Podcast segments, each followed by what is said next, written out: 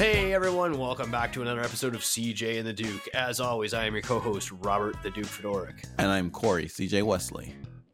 CJ and the Duke reaches a wide audience of ServiceNow admins, developers, and product owners, and it's an excellent way for your brand to get exposure in the ServiceNow ecosystem. This episode is brought to you by VividCharts. VividCharts is a visualization engine built on ServiceNow, so you can get the reporting experiences you want without exporting data off the platform. Save yourself 74 hours a month of manual reporting with VividCharts. Okay, this is the final episode of our What's Up with Catalog subseries, and we're going to talk about our service catalog wish list. All the things Corey and I daydreamed about uh, in over a decade of working with the service catalog. Corey, lead off with number one. Well, the first thing we want to talk about are the RITM table extensions. So let's talk about why we need the table extensions.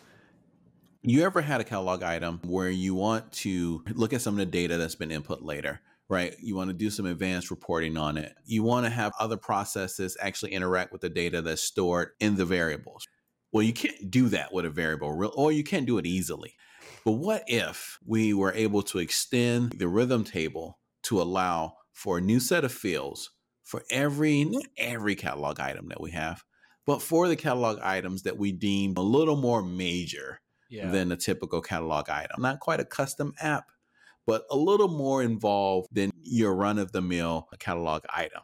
That's where the extending the RITM table for me comes in, right? Let me create the equivalent of a task extension for the catalog items. Let me go ahead and have some fields there that I can store this data and let me open it up for other processes to consume it. Other processes could be something inside of the workflow. They could also be outside of the workflow, completely unrelated in the context of this self contained thing, but still usable in other parts of the system. Don't forget That's about kind of my dream, too, right? Don't forget about oh. security oh. too, because right now the only way you can get extra security vis-a-vis ACL is to right. create a brand new app. And it's like we were talking about in the last episode about proto apps. Catalog has a lot of gray area there. Sometimes it's just a little, like a little tiny bit more complicated than a RITM. Yeah, right? yeah, but, exactly. But you, have got to go the full nine yards now and say, ah, oh, it's an app now. You know, right? Um, but it was, if it was easier to just extend RITM and make fields to facilitate those variables, that would go a long way. And I'm not saying, gosh, you have to have a custom table for every catalog item. No, no, no, no, no. Uh, just the ones that are really rich and saucy.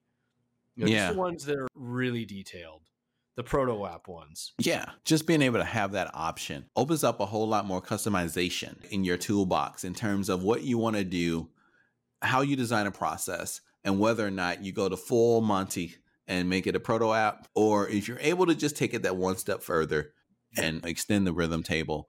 And now you have a little bit more persistent data and security control. Yeah, I totally agree. And what a what a great way to lead off the wish list is blurring the lines between catalog items and apps. So, my first item on the wish list is better ways to have existing task types as subtasks to a workflow or a flow designer, a RITM, than just SC tasks. And I had a really important procurement workflow that I had to build one time. And three out of the five subtasks were pre-existing tasks with their own workflow. So the easiest way to imagine this is that the legal team had a legal contract negotiation task. It's their negotiation with outside counsel to an agency that they were buying from and it had its own workflow and its own subtasks. But step one of this procurement flow was run a legal contract review. And I'm not dumb. I know that you can put subtasks that aren't SC tasks, but an SC task will always be able to see the variables of the RITM. You can't do that when it's not an SC task. So that legal thing was always cut off from the variables of the request item. And if they just crack that one nut, it would open up a whole new world of workflows being orchestrated across any task type, not just SC tasks. I totally agree with you on this one, Robert. We're often embedding other tasks inside of a workflow because once you get inside of a, a request workflow, there are so many ways that this thing can twist and turn before you get to the end of it. It would be really, really, really helpful if you could actually have those variables coexist on any sort of task that you drop into that workflow because that initiator data is going to be necessary and beneficial, I think, throughout the process, especially at any point in time where someone has to do some work on the process. It just makes a whole lot more sense to me to allow those variables to be embedded like we do on the SC task rather than having to, you know, serialize them as text data and then drop them into like the work notes or a comments field or something like that. Yep. It just makes sense. The next item on my list is going to be mid workflow request input. So think about it like this. You've got the initiator. The initiator is input the data that is going to spawn this process. So now we're doing things based on the data that's been input. However, we get halfway through and now we actually have a question back for the initiator. How do we get that question answered? The t- typical way that we do that is by sending an email and waiting for that initiator to send us data back. And then we're going to manually take that data and put it into a process. Or we're going to scrape it programmatically some kind of way, but we're it's going to be really hard to utilize that data and then format it and get it into the appropriate fields when we start doing it programmatically. It's just it's just not really a good look a lot of times when I bring this up, people say, "Oh, why don't you just add a customer comment or whatever?" Well, customer comments are awesome when it's unstructured, but this is a structured thing. At this point in the workflow, we will always ask the user to fill in this blank. So why not make that programmatic? Why not make it some task that only that user can see? Right? With right. its own notification around it. It's like, hey, listen, we're at an impasse until you tell us. Mm, and there's all kinds of ways this could be useful. This could be useful for picking preferences, like would you like yep. blue or red? It could be useful for validation of correct data, like, hey, we're going to spend a million dollars buying this data so that you can make a trade move off of Saudi oil data. Uh, is all this right? Because we got right. a million dollars riding on it. right. Uh, so before we do this, yeah, let's check with you. Let's not check with somebody else. Let's check with you whether or not this is right what do you do in these cases? I mean, the best I've heard of is people hacking surveys, but it's got to be able to, in the middle of a workflow, ask the requester this in some form, task, I don't care, something to go back to the customer and say, please fill in this variable now. Yeah. Right. And have that yeah. Eh cleanly pick back up in the workflow. The word that you mentioned earlier is structured, and that really puts the intention to light. What we're doing here is saying that at every point in this process, we're going to ask these three questions based on yep. whatever happened previously in the workflow. But it's a structured thing, it's a process, it's regimented, it's going to happen. Right. And, and being able to I just thought about this. Like comments aren't going to cut it because you might have subsequent workflow that depends on the data being there. Exactly. Exactly. I mean, onboarding comes to mind immediately. Right now, we do a lot of upfront validation of email addresses to ensure that email address isn't in use in the system somewhere else. Well, wouldn't it be great if we can do that validation and present back to the end user? Well, here are five email addresses that you can pick from instead of the one that's in our scripted solution that where we came upon the first available one and started adding initials mm-hmm. or whatever the case. We gave the initiator, you know, pick a five, pick the one that you think this user would actually like the best. Yep. And then let's continue the process. My next item on the wish list is role based visibility. And you can make a strong argument that this isn't a catalog item wish list, it's more of a portal based wish list. I wish there was a way to easily compartmentalize users with conditions and give them a little banner on their portal of like, hey, listen, you and your peers get these five catalog items as a push button experience from your portal. And people all over the organization get different ones depending on their positions right? Because some, love some, you know what i mean? That data procurement task that i did the same 20 people did that every single day. And what do we have for those people today? Oh go to search again. Or worse navigate this category tree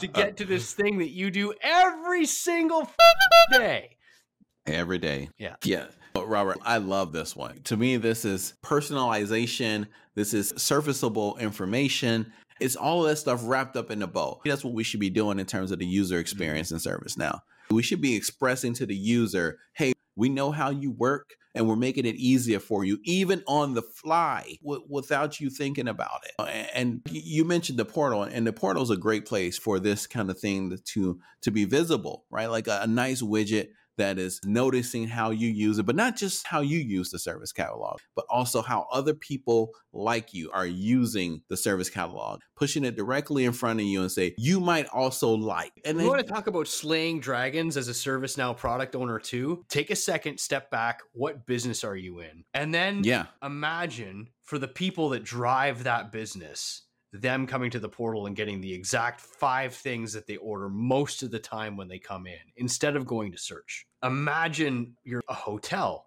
and your hotel managers across the globe might order one of five or six things. They don't have to be presented with everything, or just absolutely like the, the, the people that deal with the heaviest work. Now all of a sudden you're solving business problems if you can put yourself right. into that frame of mind. I think if you don't imagine the world with this feature, then your only other option is to say what stuff does everybody request from us? Exactly. It's, like, eh, it's, not that that doesn't have value, but that's not like a laser targeted value bomb. Yeah. And don't underestimate the amount of time that can be saved by shaving off seconds versus shaving off hours. I think a lot of times we get caught up in trying to make sure we collapse this process and shave off an hour for the end user. Mm-hmm. Where if you shave off 30 or 45 seconds, for 100 or 200 or 300 people spread throughout the company. Yep. That's really material. Well, we got something on the wish list for that too, don't we? Oh man, we do. We do.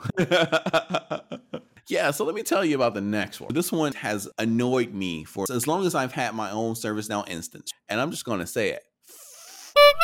Containers. Containers. Containers.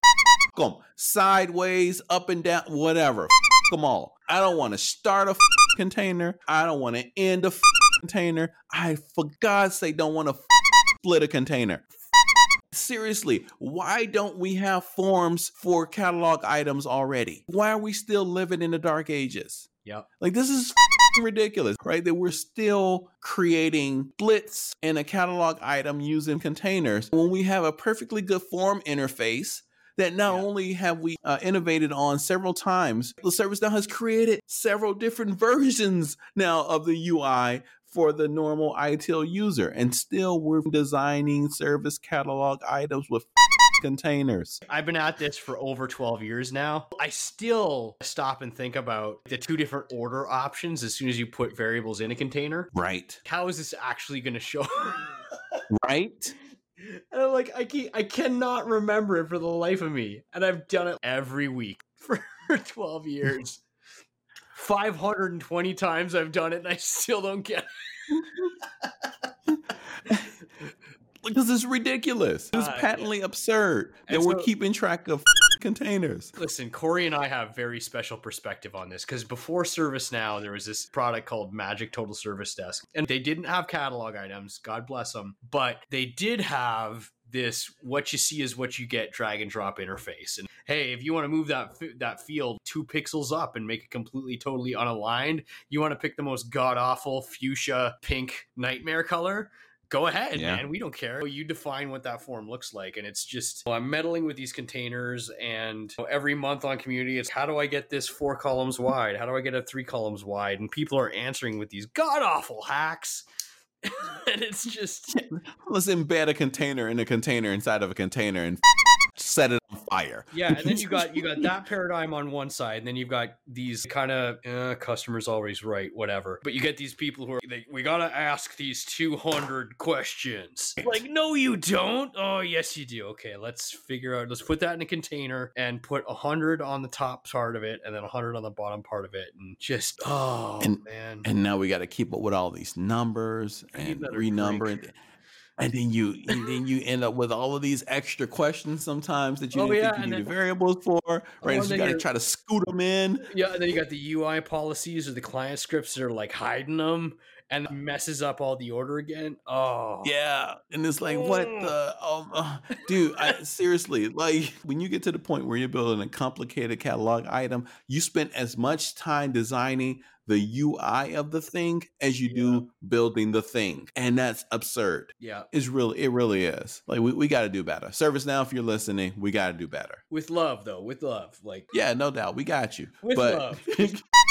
containers. Y'all know it. I'm sure y'all know it. Like right? All right. Come on.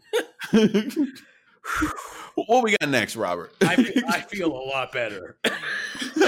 Man, like I, my, I look, my heart rate monitor just went from like 101 down to like 56. I'm good. I felt good. Okay. This one is on a way more positive note. And I get this question a lot from my friends and my call me when you need me customers. There's this idea of, hey, we just came off a good wave of success. What do we do next? And to some extent, the answer that the industry defaults to is what other module can we deploy? How do we go wider? But there's a really excellent case to go deeper. I've just deployed a whole bunch of stuff in my catalog, but I guarantee you that was like seat of the pants catalog. What can we do to just get this thing stood up? But right. If you've gone full in on catalog, and I know companies that have full on five resources just to do catalog stuff. So if you're that yep. bought into catalog, then take a second look at what your catalog is telling you but there's not a really good report. And when I say a really good report, here's what I imagine. You know, they call them tree maps in the industry, but you, you ever seen those big square of squares reports that do like the US federal budget? The big total square is the budget and the biggest square inside the square is where most of the money is spent. And then it breaks out all the squares inside the square. You know what i mean corey? Yes absolutely. Imagine the biggest square being the sum of all the time you have ever spent in catalog in request items. And then you just say what's the biggest request item? The one that takes the longest. And then you click into that and you would drill into a second one that would show off the subtasks in that request item. So here we are on our biggest request item. Which of the subcomponents can we automate? None? Okay, go to the second biggest catalog item. Right.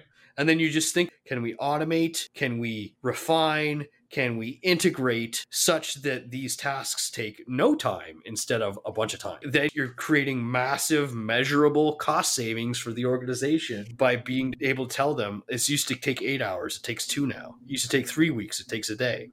I'm with you on this one, Robert. I think this dream report, as you call it, is it really is an aspiration for everyone who's running a service catalog that has more than two items in it, because it, it's really the thing that's going to show you where your team, where your organization, where internal processes on the platform are spending the most time. And if you want to reclaim time, you got to go to where the time is being claimed. And so this dream report will do that. It will surface all of that data so that you know where you need to attack first. And it prevents you from attacking the processes that have a minimal impact and focuses you on attacking the processes with a maximum impact. I just wish the report was there. I tell my customers to do this, but it's more okay, build some indicators on request item, then build some indicators on SC task, and then go buy VividCharts so that you can build, you can uh, somewhere. But it's just not there. And it takes a lot of work. Yeah. Not easy work either to get to the point where you just say, like, hey, how long do these catalog items take? And then how long do the subcomponents take? Right. Actually, okay, I'm going to insert a, like a real quick other wish list thing. Yeah, go for it. I wish there was an easier way to declare the type of subtask this is. And I'm thinking like the old WF activity reference from workflow. They oh, need, yeah, yeah, yeah. They need the equivalent of that in Flow Designer. I don't want to measure off the short description because that could be uh, different every time. I need to somehow know that this is task one of eight. Right. You know what I mean? Otherwise, right. I don't know. It's like the first task of this process that always takes us the goddamn longest. I can think of a way to do that, but it's time consuming as hell mm-hmm. and it's really individualized, right? Like you can do metrics and you can code the metrics in such a way as to key off of the very specific attributes of that task. But come on, man, that's going to take a lot of work, especially if the attributes of that task are changing and you want to make sure that you're not incorporating other things, right? Like it's just, it's a hack and I, my mind thinks in hacks. Unfortunately, I have to check myself on this oh. sometimes because I always come up with hacks. But the point is, it's not the right way to do it. Let's just let's just do this the right way. Give us the table so we can make the report so that everybody can drive their their mean time to uh, restore or their or their time to delivery lower. That's what we want. Yep, I hear that. I'll, I'll go from there and talk about the unification of variables and fields from the platform as a whole. Let's take the variables and let's just get rid of them, right? Like, I love you variables, but goodbye. What I want for catalog items are fields. I want them to be proper uh, stakeholders in the platform. That's what I'm looking for. Let everything be the same so I can just pick and choose what's on the shelf instead of having to go to a different store to pick and choose what's on that shelf. Hmm. It doesn't make any sense. What I really want ultimately is the table structure that's on the native platform with the field structure that's on the native platform applied to the catalog so that when I'm building everything out, it's just like I'm building on the native platform and not having to go through all of these hacks to achieve this parity that should just be built in out of box. What do you think, Robert? Man, I'd just be happy if they had the exact same data types and variables as they did for fields. Like, yeah, I guess that's a good compromise. To some extent, I understand the spirit of why they don't just make variables explicit fields, especially, dude, when you get those customers that make this 250 field form. so I understand the yeah, spirit yeah, of, why, of, why, they do that. But what makes it really difficult for me is that the data types for variables aren't aligned with the data types for fields. And I can't for the oh. life of me understand why. How come I can't have a currency variable? Like, how come I can't have a, a currency variable? you know? Because they decided you don't need one well, I mean, listen, I've been at this for 12 years, so sometimes I just turn off my interest in something for a while. So it might yeah. be that they've got currency variables for now, and if I've just like painted myself in a corner of a story, but but I don't think they have. And nope. that just that to me is why is there a difference? What is it about variables and storing that data in the same way that you would store field data, right? They could just like just copy right. the field types. Why can't we have that? You know what's funny, Robert? Let's just take this one step further, right? It's like, why can't you have a currency variable, but we can have an IP address variable? Boom. Think about right, that one. Right. it's, it's, completely arbitrary, at least it feels like. Oh, anyway. Oh no, here's here's one in the opposite direction. How come we can have regular expression validation on variables, but not on fields? Ooh, right? right? I feel there there's so much synergy to be gained from combining these things into one standardized platform. I'm just surprised that it hasn't been done yet. Again, I can sympathize why are variables stored in their own table? Why are they not explicit fields? But what I don't get is how come they're different. Yeah. I'm less sympathetic to that than, than, Robert is, but you know, I, I definitely do agree. At the very least, they should be the same and they're not, and I just don't get that. Totally, yeah, totally fist bump on that. The last item on my wish list, ServiceNow has gone a large part of the way towards a wish I have had for seven years, and that's a better multi-row variable set. So currently, I don't think it interacts with the rest of the variables well enough. So yeah. There's this idea there's variables that I fill in, and then there's a multi row variable set. But the things that I do on the multi row variable set cannot be dependent on the things I've already filled out, which I think is a glaring weakness. What if there's a choice on the multi row variable set that's dependent on a choice I've made already in the variables? So I'll give you a great example of this. And again, this is a multi million dollar use case in and of itself. I worked for a hospitality brand and they had this catalog item for income journal reconciliations, which is basically like the corporate entity was going to reconcile all the subservient property entities into one income journal. Because we didn't have multi row variable set at the time, basically let's just put in the income journal reconciliation request and attach an excel sheet. And then that excel sheet would go to an outsourced company that would copy paste all the details into the financial system. And i'm like man if, if i could just have a multi-row interface on the catalog then i wouldn't need to hire a middleman to do the copy pastes. I could just say go row by row and make a rest call over to the accounting interface dude like that's like yes. I'm not kidding when i say a multi-million dollar thing because it's basically let's hire an army of people offshore to copy and paste stuff from excel. 12 hours a day! Right? Copy paste and the contracts were absurdly large and it was just they got multi-row variable set now but it needs to be better because it needs to be able to see the variables that were done prior to getting into the multi-row like they do a good job of when you're in the workflow and you can call the multi-row variable set and you can find whatever's at line one, line two, whatever.